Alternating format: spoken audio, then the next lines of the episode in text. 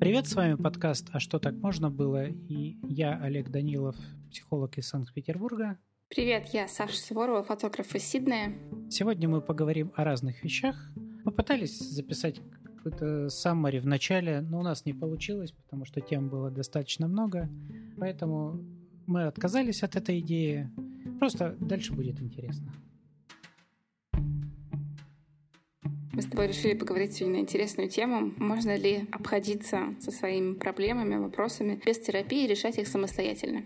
А ты решила все-таки в тему пойти вот в такую, да? Ну, то есть независимо от того, что в мире происходит, что там это все, вот есть тема задана про стабильность. Нет, я имею в виду про то, что тоже же надо же помочь, помочь себе в любой ситуации. В ситуации, когда все летит вот так вот тартарары, ну да, да, у меня было запла- запланировано лечиться от насморка. Если я ногу сломал, ну, не будем отвлекаться на ногу, да, я же все-таки запланировал лечиться от насморка.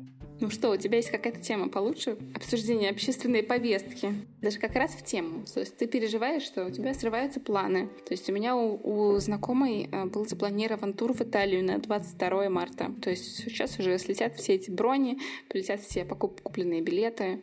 То есть, ну, это такая малая часть того, что что все запланированное перестает быть возможным. Хотя я уверена, что кто-то поедет все равно, типа билеты же куплены. И на этом фоне важно помочь себе. Смотри, я думаю, что здесь но речь идет о том, что можно, ну, например, не заметить, что ситуация сильно изменилась. То есть, да, у меня куплены билеты в Италию. Да, я там был год назад, мне там понравилось. И можно не заметить, что вообще ситуация сильно изменилась. Что вообще там сейчас карантин, там э, опасности вируса, есть вероятность, что меня там посадят на две недели. Есть вероятность, что по прилету и так далее, да. И вот можно этого старательно не замечать. Ну, потому что был такой план. Мы отменили планы еще, мне кажется, три недели назад. Это разумно. Э, и, а, а вот многие же, правда, это продолжают делать. Ну вот не замечая того, что правда что-то поменялось. Более того, это, ж, это я сейчас не про конкретно, ну и отчасти про то, что сейчас происходит, да, мы можем на, пойти в тему, которая у нас была там запланирована. Про помоги себе сам и насколько это возможно, да, ну, игнорируя реальность какую-то, да, про то, что, ну, вообще сейчас в мире творится какая-то вот, вот жопа творится. И мы сейчас вот ее будем игнорировать и будем, ну, вот рассуждать на оторванные от этого, да, какие-то темы люди, я просто к чему про это, да? Люди в жизни примерно так же склонны иногда игнорировать, что реальность изменилась. Ну, то есть прям классический пример, это понятно, какие-нибудь отношения, да? Вот люди говорят, что в какой-то момент меняются, меняются сами люди, меняются потребности, меняются их отношения, а очень сложно все равно понять, что это правда поменялось, обнаружить это, осознать еще и говорят, что ну как же, я же вот этого человека по-прежнему там люблю. А потом начинаешь спрашивать, да, про что? Выясняется, что, ну, в общем, это скорее вот люблю того человека, каким он был про воспоминания, каким он был там 5 лет назад, 10 лет назад, да, а просто у меня на вот сегодня были какие-то планы. Ну, что мы с ним будем жить долго, счастливо и умрем в один день. Обнаружить, что вот реальность уже поменялась, ну, бывает непросто, да. Проще цепляться за вот эти планы, стабильные, понятные, это же про зону комфорта еще. Если это же комфортно, значит, что у тебя есть планы. Это комфортно, значит, что это стабильно. Это очень удобно и комфортно в них находиться. А что такое комфорт? Место, время, эмоция, в которой мне хорошо и комфортно, удобно, не страшно, легко. Нет, если мы пойдем, чтобы объяснять комфорт через комфорт, мы получим рекурсию. В свое время такое забавное эти определения обнаружил в учебнике русского языка, когда помогал там кому-то из, из, из, из детей это разобраться. И там было, что при, примерно следующее. Вот сразу видно, что это писали преподаватели русского языка. Писали примерно следующее. Однокоренные слова — это те слова, которые, у которых есть э, одинаковый корень. Через несколько страниц что такое корень? Корень — это общая часть однокоренных слов. Я восхитился, вот глядя на вот это все. Ну, то есть такая рекурсия. Однокоренные через корень, корень через однокоренные, да. Вот вот, вот, вот, понимаешь, мы можем сказать, что это про комфортно, да? Я не знаю, что такое комфортно в данном случае. Скорее можно говорить о том, что мне так проще, да, что мне, у меня так меньше напряжения. Ничего не меняю. Следую плану. ничего не меняю, и мне нет необходимости тратить вроде какие-то силы на такое, знаешь, тестирование реальности. Мне может до поры до времени оказаться действительно проще опираться просто на свои представления об этой реальности, чем на то, чтобы проверять, какая она есть. Это ж не про комфорт, вот тот самый комфорт, да я оказываюсь действительно в какой-то реальности, и мне в ней хорошо. Речь идет о том, что я придумал сейчас себе какую-то реальность, и мне в ней хорошо. Ну, то есть то, что без тестирования реальности ты не узнаешь, что может быть другая реальность, в которой тебе будет хорошо. А, речь идет о том, что сейчас мне хорошо в выдуманной реальности, которая, которая на самом деле таковой не является. И чем дольше я в этом состоянии пребываю, тем больше вот этих вот самых а, противоречий будет наблюдаться. Ну, потому что невозможно все время ну, оставаться вот в э, своей иллюзии, не сталкиваясь с какими-то противоречиями, конфликтами и так далее. Есть, если я думаю о том, что я вот могу летать, то ну, я довольно быстро столкнусь с неким противоречием, когда попытаюсь выйти в окно своего второго этажа. Да, я буду летать, но я буду делать это очень быстро, и это будет очень неприятно. И летать я буду только с... вниз. Ну, прикольная же мечта, правда, о том, что я могу летать. Но как только я начну э, действительно не тестируя реальность э, и вот, опираться на это свое представление, есть риски, что что-то случится, и, в общем, иногда плохо совместимое с моим здоровьем, э, психологическим, физическим, ну, иногда и плохо совместимое с моей жизнью. Вдруг это начну проверять, будучи на там 13 этаже. Ну, да, это звучит правильно. То есть, мне кажется, ну, то есть, как это, я, мне кажется, мне есть мало что сказать по теме. Опираться на реальность — это нормально. И звучит очень правильно и логично. Ну, то есть смотреть, сколько у тебя есть денег, и можешь ли ты их все потратить. Смотреть, хорошо ли тебе в твоих отношениях, нравится ли тебе на твоей работе. Ну, то есть, типа, каждый раз задавать вопрос. У меня здесь все хорошо, мне здесь все нравится. Именно. И в этом смысле вот, ну, вот эти вот планы — это клево. Ну, то есть иметь некий план, иметь некую схему. Это клево, но оно скорее не потому, что не для того, чтобы ее соблюдать, вот именно строго соблюдать, игнорируя изменившуюся реальность. Это скорее э, такое действие, которое помогает унять, например, тревогу в начале, да? Ну, то есть я тревожусь, начиная какое-то новое дело – и для того, чтобы его, эту тревогу унять, я тогда составляю план, что я должен сделать. Ну, это мне помогает и потом ориентироваться, да, в стрессовой ситуации, когда я буду там переживать под нагрузкой, уставший, я могу что-то забыть, а так у меня будет вот некий ориентирчик.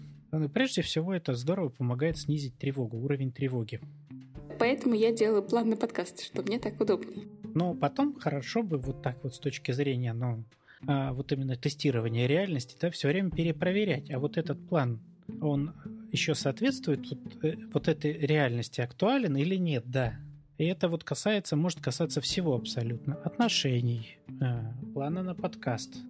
Я, я что-то себе представил, что, знаешь, ну вот заболел бы я, например, да, и не пришел. А ты такая, все по этому плану. Ну, надо Олега что-то там, например, спросить, да? И типа, ну, буду продолжать спрашивать, да? Неважно, план-то есть, правда? Я человек-план, мне комфортнее следовать по плану. Неважно, есть собеседник или нет. Ну, я так вот утрирую, понятно, да? Но вот и объясняю это внутренним, знаешь, таким комфортом и тому, что мне удобнее по плану идти. Ну, понимаешь, да, сейчас, что я, конечно, так чуть усиливаю, не чуть, я прям усиливаю эту ситуацию, но именно для того, чтобы показать ее вот до чего она может дойти. И, в общем, сейчас вот вроде шутим-шутим, но на практике я реально с такими случаями сталкиваюсь. Ну, у нас, на самом деле, в прошлом подкасте такое было, потому что ты говорил на какую-то тему, а я как бы тебя не очень внимательно слушала и говорила, нет, ну а теперь мы поговорим про вот это переводила тему на другое. То есть, что да, у тебя есть, что ты говоришь, и это интересно, но в меня есть мой собственный диалог в моей голове, и я продолжаю вести его, а не диалог с тобой. И тоже, знаешь, еще интересно тогда, вот тебе про это интересно говорить, ну вот про то, о чем у тебя осталось, да, и это одно. Или просто потому, что это записано где-то в плане. И ну, тогда будет вообще не про то, чтобы все... Ну, то есть все равно, даже если мы вернемся к этой теме, тебя в ней по-прежнему не будет. Ну, как не было в предыдущей, да, но вот в этом смысле. Просто выполнишь некоторое ритуальное действие, но все равно не включишься. Но пропускание плана и тестирование реальности — это же как раз про... Ну вот, ну, на самом деле это очень похоже на выход из зоны комфорта. Хорошо. Ну да, может быть, это и похоже. Чем похоже тогда? Ну, поскольку это не мои термины, да, мне, мне сейчас с ними очень сложно, да, поэтому лучше тогда ты их тогда, ну, расскажешь. Это какой-то общий, ну, мне кажется, это общеизвестный термин, зона комфорта. Мне кажется, такая притча в языцах. Очень много ее используют в разных контекстах. И все понимают главный термин, в принципе, по- по-своему. И определяют его по-своему. Ну, план представляет собой что-то, в, что, в чем комфортно и удобно, и главное, понятно. То есть ты имеешь какой-то список действий. Не согласен. План не, может не быть зоной комфорта. План может не быть комфортным. У меня может быть вполне понятный план проработать всю жизнь э, на заводе. Потому что так работал дедушка, потому что так работал папа, да? И зарабатывать там копейки. И это может быть планом. Он может быть очень стабильным, и он может отчасти снимать вот некоторую тревогу, да, за счет того, что мне как будто понятно, чем я буду заниматься. Но идет ли речь здесь о комфорте, не знаю. Ну, для меня вот, я, наверное, перепутала слово стабильность со словом комфорт. Так я не думаю, что ты перепутала. Я думаю, что это вот именно вот э, из-за того, что здесь, когда говорят про зону комфорта, не описывают, что имеется в виду. И дальше выход из зоны комфорта тоже становится непонятно, о чем речь идет. Ну, в этом-то и сложность. Ну, то есть, особенно когда вот все эти термины начинают использовать в массовой какой-то такой я даже не знаю, как это сказать, не в массовой культуре, в массовой психологии, поп-психологии такой, да, то там начинается, каждый вкладывает туда что-то свое, в итоге, ну, вообще совершенно непонятно, о чем речь идет. Ну вот про стабильность. Что плохого в стабильности? плохого в стабильности? Да, в общем, ничего. Стабильность это неплохо.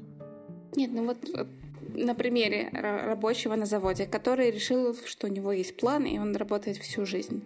Вот для него там стабильно. У него есть коллектив, который ему теоретически нравится.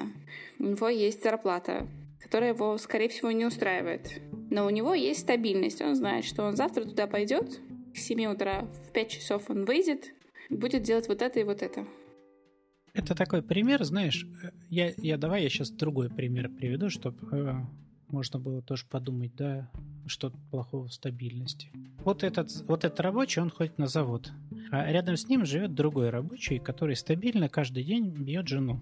И, в принципе, жена знает, что после этого делать, да, она закатывает там скандал, она выбегает на улицу, кричит, что помогите, помогите, убивают.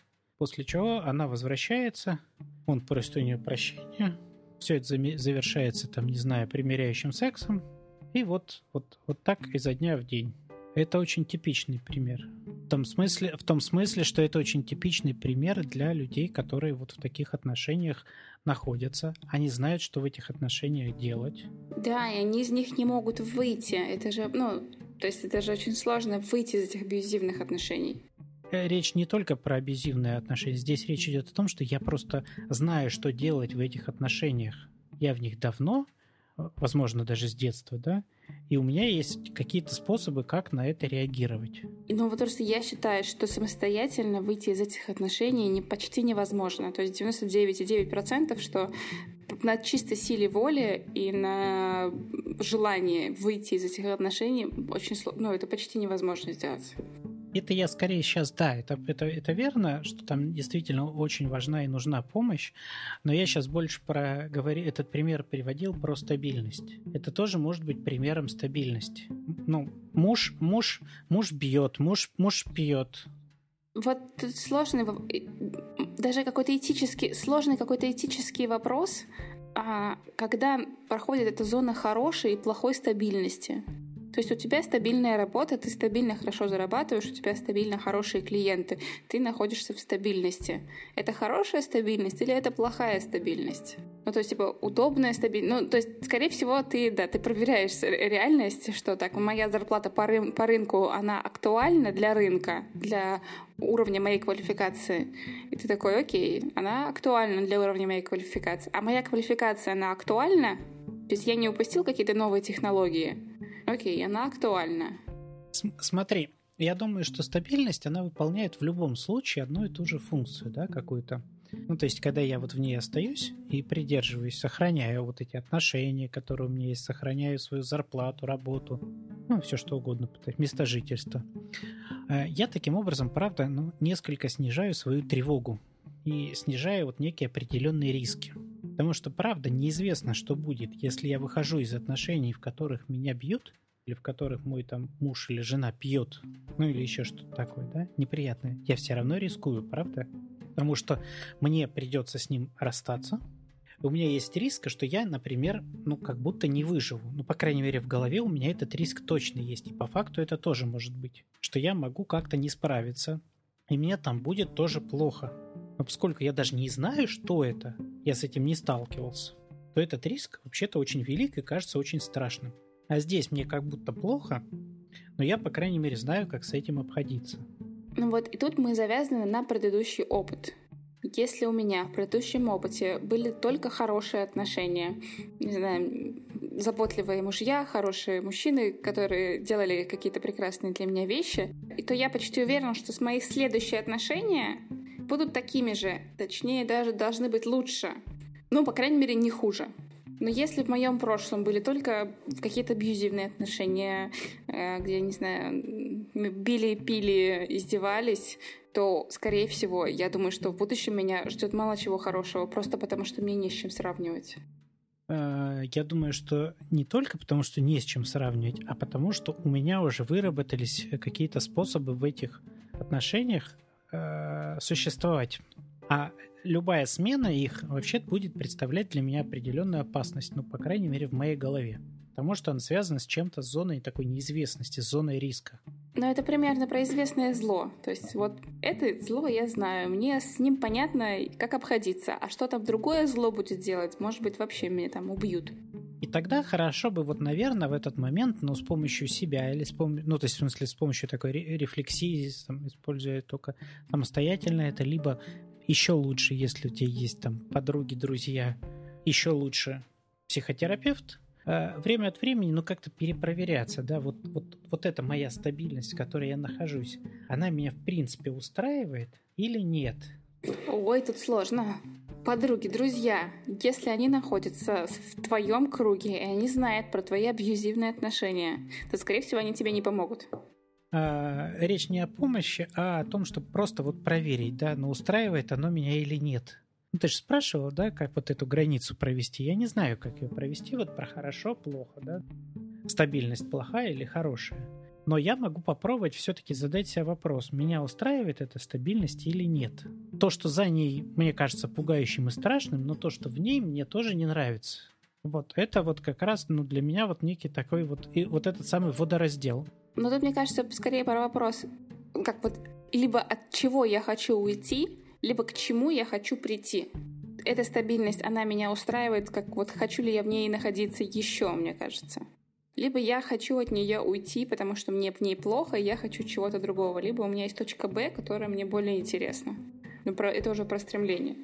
Это правда, это два таких очень разных, как будто, ну, действительно направления, да, и в этом смысле, если у меня, например, я понимаю, что она меня текущая стабильность не устраивает, но выход за нее мне страшен, прям панически страшен, ну, это такая, ну, похоже, какая-то история про, ну, действительно, больше вот про то, что вот я описывал, да, созависимые отношения, у которых там, ну, может быть плохо.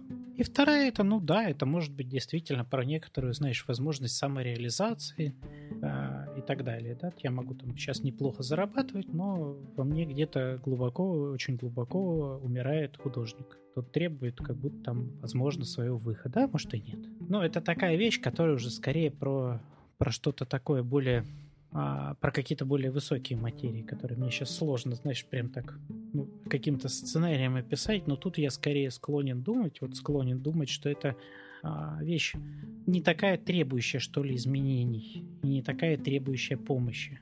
Это скорее про что-то вот действительно там, как я могу жизнь свою сделать еще лучше, да? Какие краски я могу в нее добавить, чтобы мне было как-то там что-то, ну, появилось что-то новое. Не, ну он, конечно, может быть немножко легче вопрос, чем от чего я хочу уйти. То есть мне кажется, что гораздо сложнее в этом смысле, гораздо травматичнее и вообще даже ну так в описании выглядит более ужасным. Ситуация как раз про то, что у меня что у меня есть два плохих варианта, да? Оставаться плохо и менять тоже плохо. Вот это вот проблема. Ну, это очень серьезная проблема. Ну, то есть я не знаю, как про нее говорить, потому что мне кажется, любой травматический опыт, это может как физическое насилие, как эмоциональное насилие, Ну, то есть его надо прорабатывать с профессионалом. Потому что самостоятельно туда зайти очень сложно. И самостоятельно из него же вынырнуть. Потому что можно докопаться до каких-то вещей, из которых, ну, самостоятельно нельзя выйти. То есть можно сделать какой-то прыжок веры, то есть вот это вот слабоумие, отвага, когда ты такой, все, это точка невозврата, и дальше так невозможно, а как возможно, не знаю, но просто будет по-другому. Но это тоже не, не, сам, не самая здоровая позиция. Ну, я с тобой соглашусь, правда, что это как раз тот случай, когда помощь, поддержка именно профессионала, психолога, тут даже не так принципиально направление, скажем, в котором он работает. Тут так или иначе все направления современной психологии более-менее понимают, что такое там, созависимое поведение, созависимые люди. А сейчас речь-то, в общем, в той или иной степени вот о них шла, да, то есть это когда я примеры приводил, я, ну, скорее представлял себе именно созависимых людей, то есть тех людей, которые имели опыт э, совместного длительного прожив... проживания и в общем, в той или иной степени там такого вот, да, разрушение, э, проживание с э, человеком зависимым, то есть, ну, у которого есть реальные зависимости, то есть алкоголики, наркоманы. Нет, не обязательно только, да, вот про, про это речь идет, но чаще всего именно про это.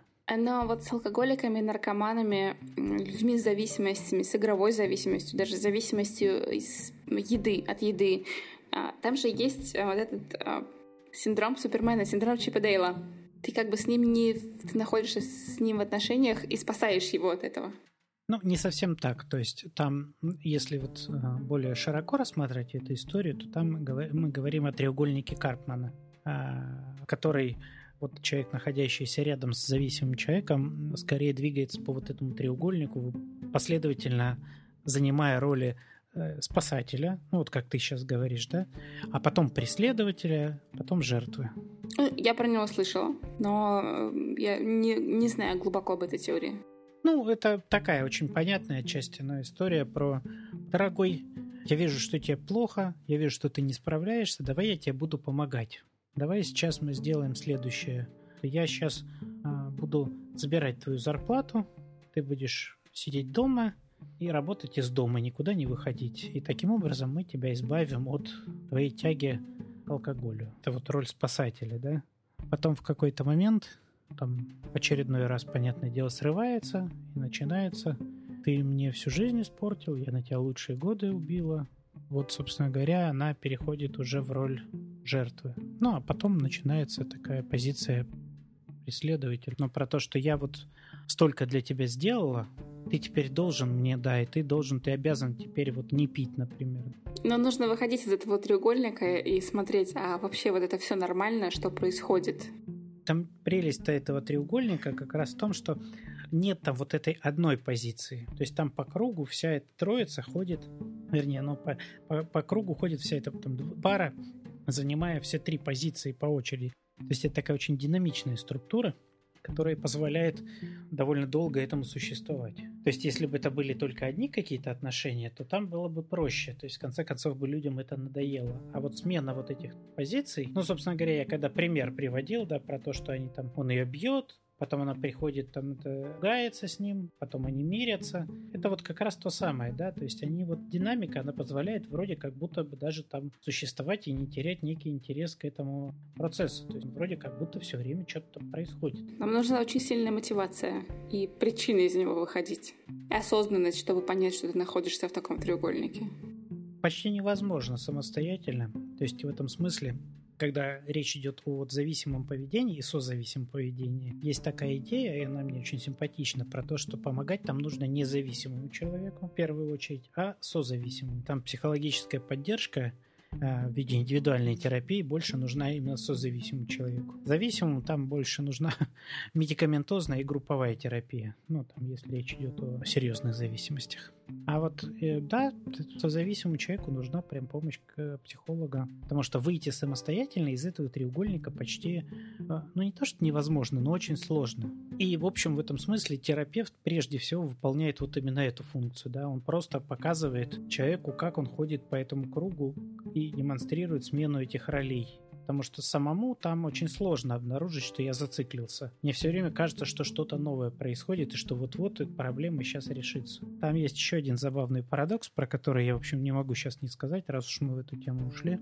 Удивительно, но вот эта вот игра в этом треугольнике, она, в общем, так или иначе э, устраивает обоих ну, в какой-то степени. Но с точки зрения вот этой стабильности. То есть это очень стабильная система. Все знают правила игры, что делать, как перемещаться по, по углам этого треугольника. И есть такой забавный парадокс, что если, например, человек зависимый, ну, по каким-то причинам, по состоянию здоровья, там, не знаю, случилось у него какое-то озарение, там, не знаю, белая горячка, в которой, там, видение, в котором ему сказал инопланетянин о том, что надо завязывать. И он сильно испугался по этому поводу. И вот если он решает, например, выйти из каким-то образом пытается выйти из этого треугольника и как-то что-то изменить в своей зависимости, то велика вероятность, что его партнер вернет его в этот треугольник. Ну, то есть классический пример это когда человек говорит, что все, я не пью, при первом же удобном случае, Новый год, день рождения, э, воскресенье, его партнер нальет ему 50 грамм и скажет, ну,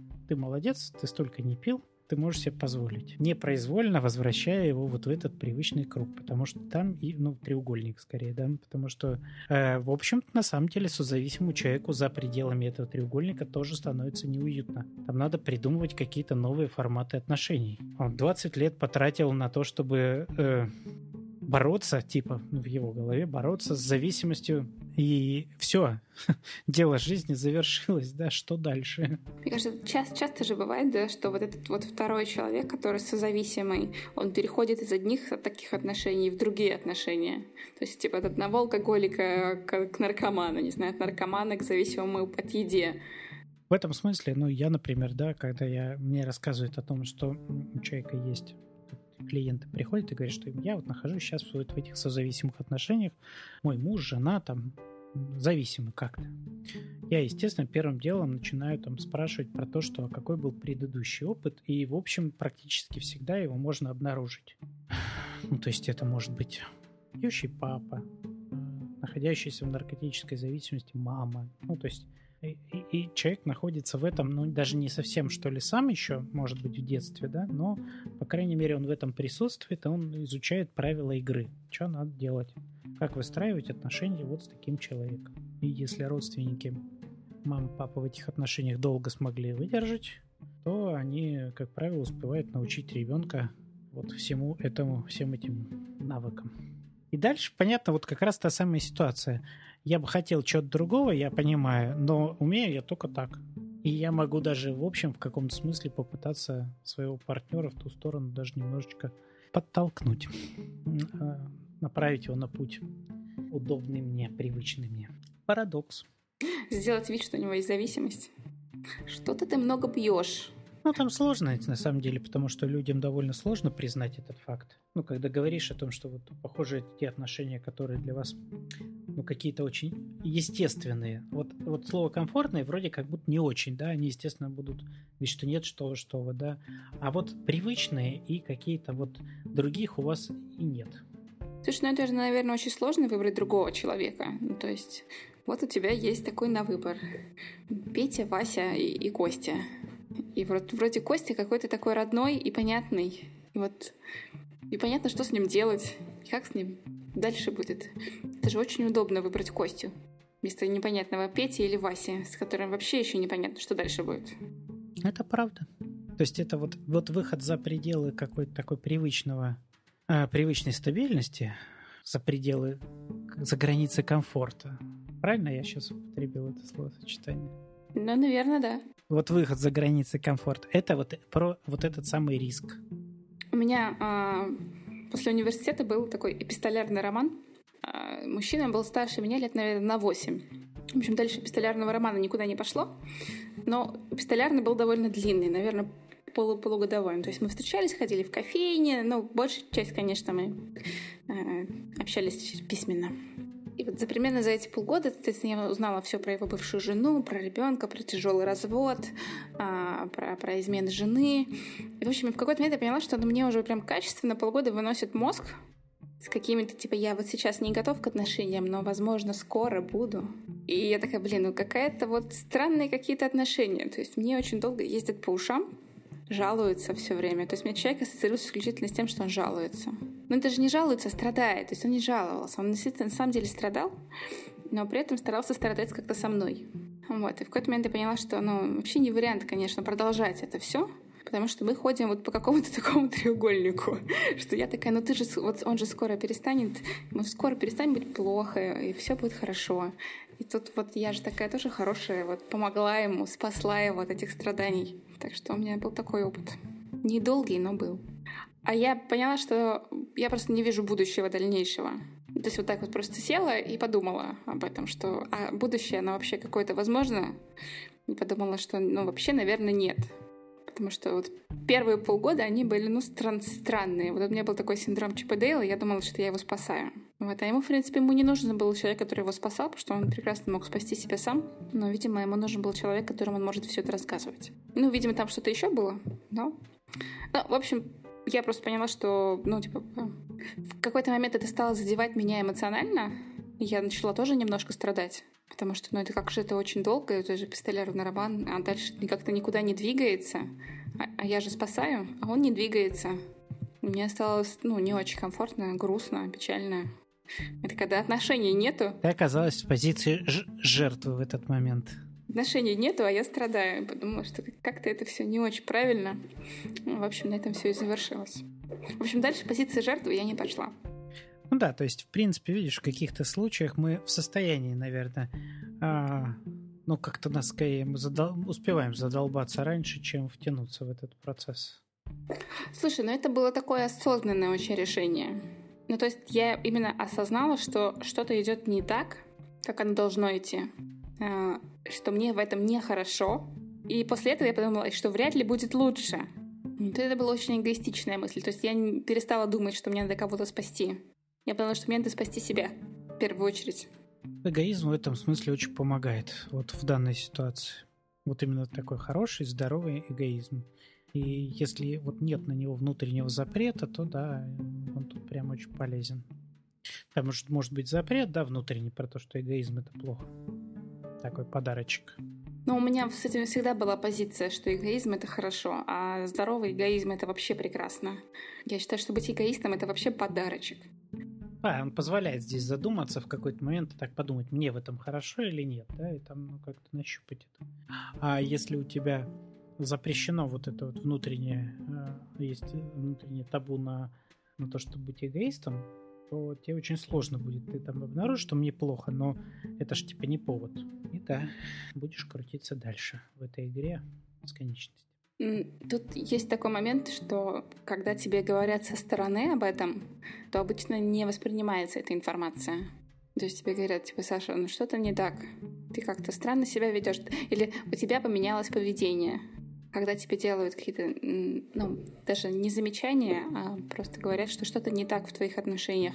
Обычно в, в, таки, в таком треугольнике не воспринимается эта информация. То есть ты ничего не понимаешь.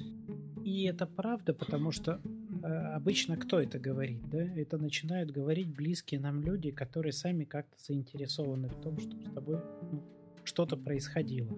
Ты не можешь их оценить как людей, незави... ну, которые к тебе, ну, к ситуации относятся как-то не заинтересованно, не вовлеченно и независимо.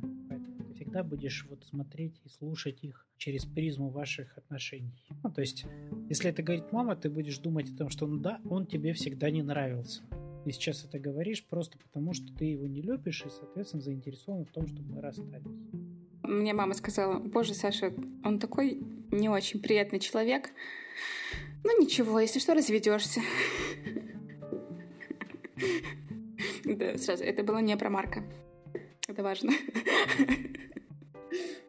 И, и, в этом смысле как раз э, прелесть терапевта в том, ну, в, том, э, в, том, в том, что он, во-первых, не вовлечен в эту ситуацию.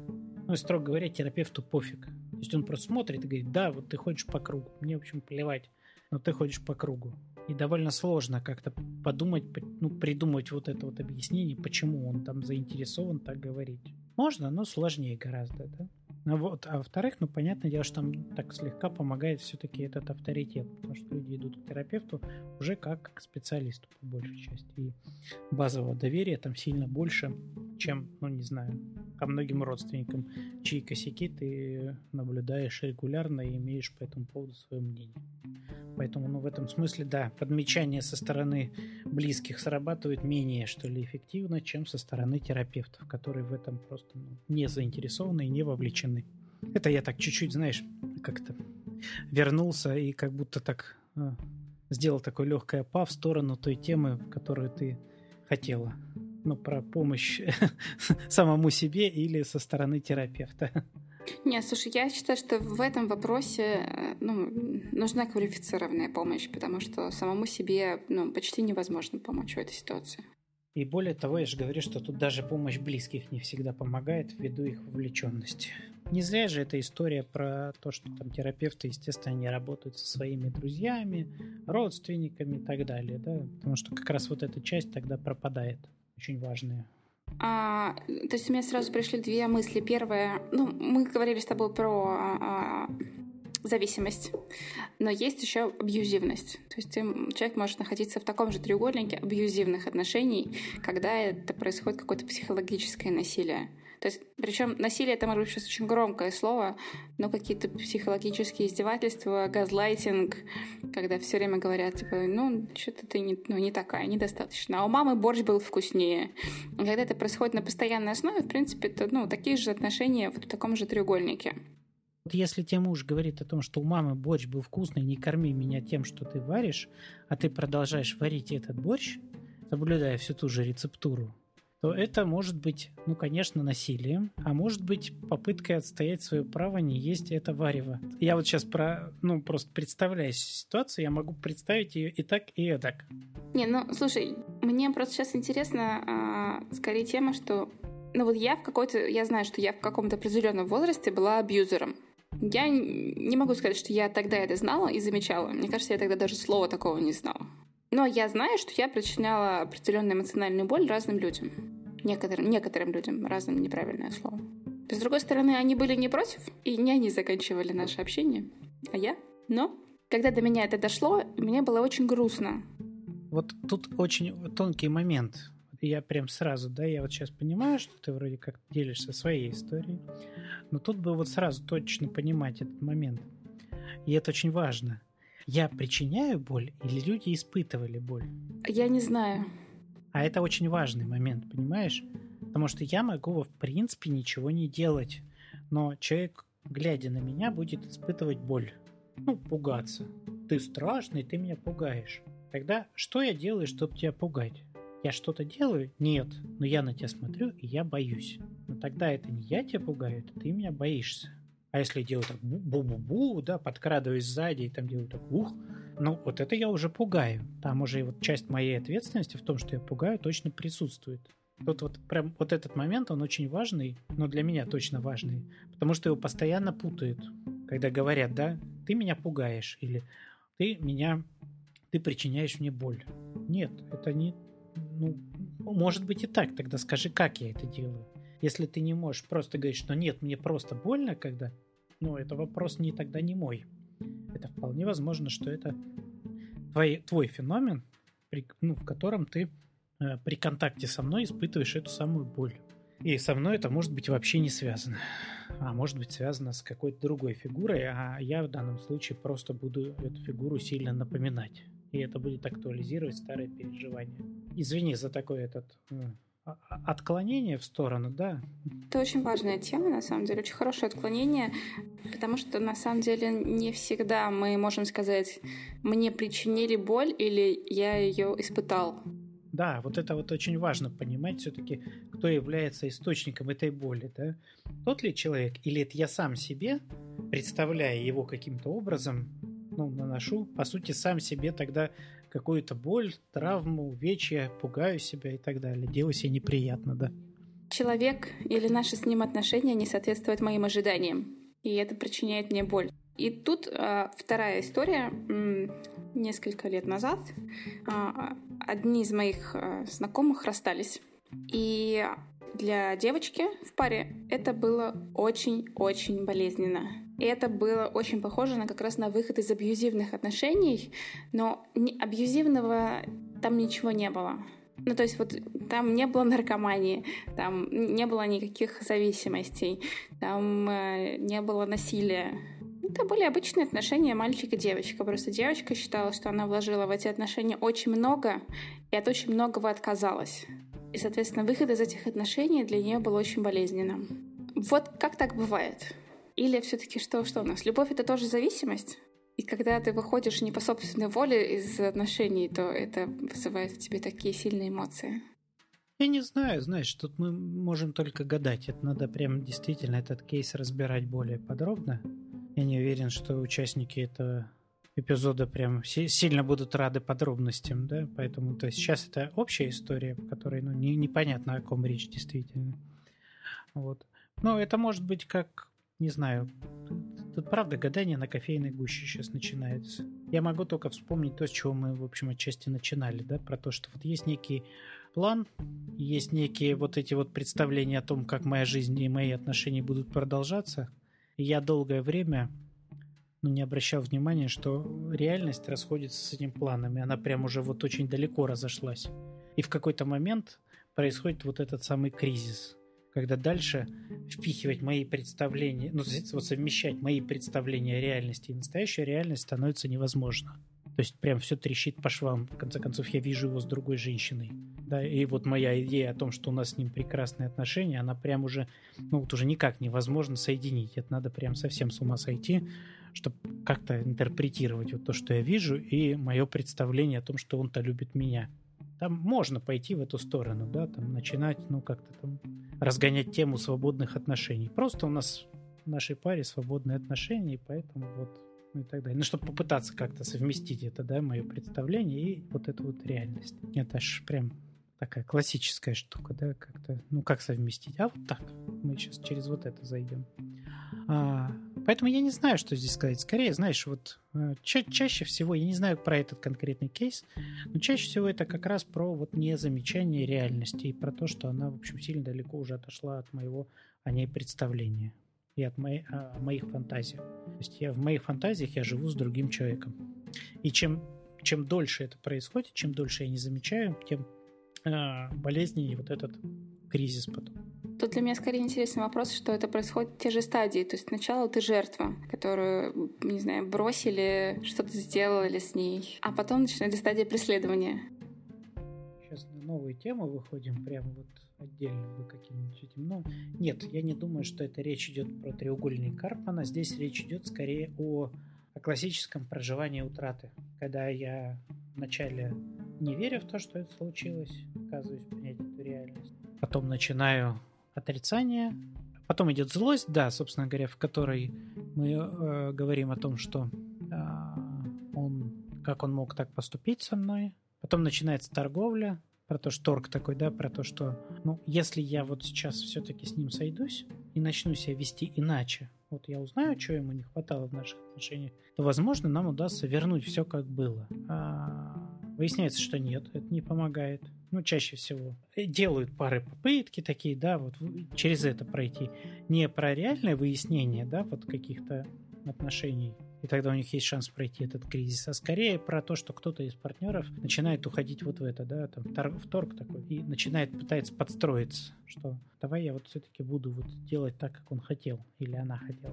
Ну, это, это ничего не происходит, поэтому следующим этапом является депрессия. И уже последним, понятное дело, является принятие, когда я уже все-таки признаю факт, что вот реальность, она отличается. Проблема в том, что эти пять этапов, они такие, они вот их, они должны быть пройдены все, и они должны быть пройдены э, пройдены. Чаще всего случается, вот, когда разрыв с реальностью был сильно большой, они вот случаются откаты постоянные. То есть на какой-то из стадий человека отбрасывает. Но ну, это такая отдельная, может быть, даже тема, вот про отдельный там, подкаст про то, как это проживается и как не просто проживается эти кризисы, связанные с просто даже с разрывом отношений.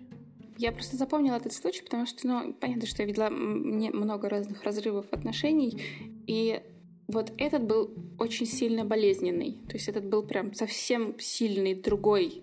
Я его поэтому запомнила, потому что мне всегда казалось, что что-то там, ну вот, не так. В плане, что очень сильная зависимость как будто была от отношений, от человека. Хотя, ну, это абсолютно прекрасная пара, и все у них было хорошо. Ну, на определенном этапе. Так как ты сейчас описываешь, что да, вот уже можно предположить, о чем там речь идет. Все-таки это о том, что вот в этой, в этой фантазии, в этом мире, да, эта пара была вот единым целым. Ну, по крайней мере, в голове у девушки, да, то есть наблюдалось такое прям сильное слияние. Но там скорее наблюдался очень сильный план, то есть там был четкий план. Вот сейчас мы там в Питере, потом мы там переедем в Китай, потом вот это. Прекрасно. И, есть... и вот то, что ты сейчас говоришь, это как раз признаки вот этого самого слияния, да, когда человек вместо того, чтобы говорить «я», начинает говорить «мы». Ну что, пора нам завершать? Да. Давай попробуем как-то завершиться. Мне понравилась мысль, что нужно сравнивать свою реальность с тем, что происходит глобально в мире, и это очень похоже, как, э, знаешь, раз в год делать полный чекап организма, что ты приходишь к разным врачам и такой проверяешься, типа, а у меня с сердцем все хорошо, а с, а с легкими, вот там я сделала себе скрин, а УЗИ. И вот здесь в этом вопросе тоже там можно выделять, мне кажется, знаешь, разные такие какие-то сферы, в которых ты проверяешь, а вот здесь у меня все хорошо, или ниже нормы, или лучше нормы, и как-то следить за этим. А я так думаю о том, что мне, конечно, тяжело даются подкасты э, в час ночи. Вот. Но на самом деле это, наверное, первый, который я завершаю с каким-то ощущением вот такой а, удовлетворения. удовлетворения да. Приятным, да. Мне тоже так показалось, что это первый подкаст, который мы завершаем на какой-то такой приятной ноте.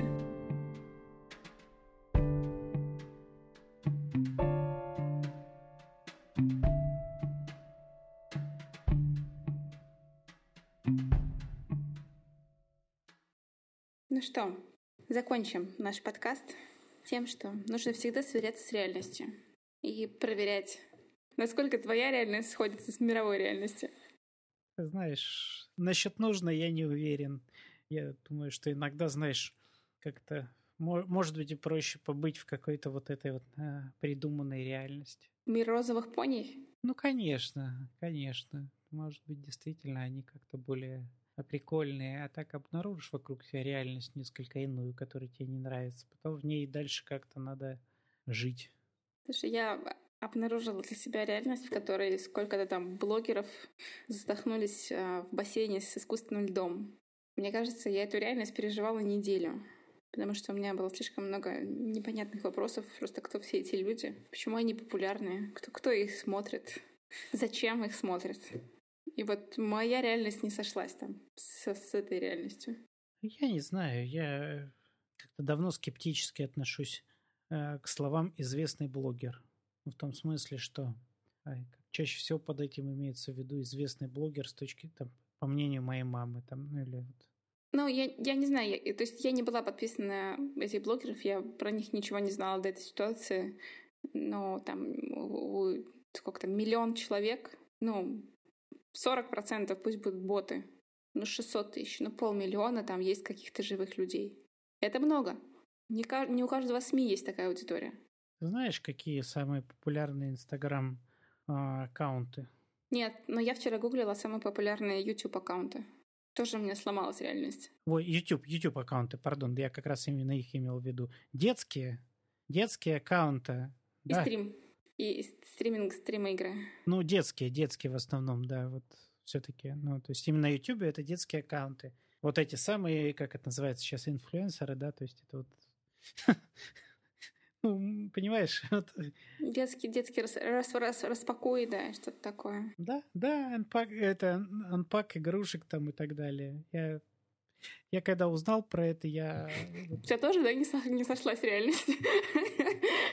Я, я очень сильно удивился, что родители в таком количестве позволяют детям смотреть YouTube. Причем именно вот такой YouTube. Это ж не просто детский, это прям сильно детско-детский. Это не подростковые, не 12, не 13 лет, это 6, 7, 5, 6, 7 лет. И им дают это смотреть, и более того, не просто дают, они еще не в состоянии зачастую найти это сами, да. Им находят родители и вот это дают посмотреть прям вот так на, смотри. Это для меня говорит не о том, что вот ну, что-то скорее, что проблема с родителями.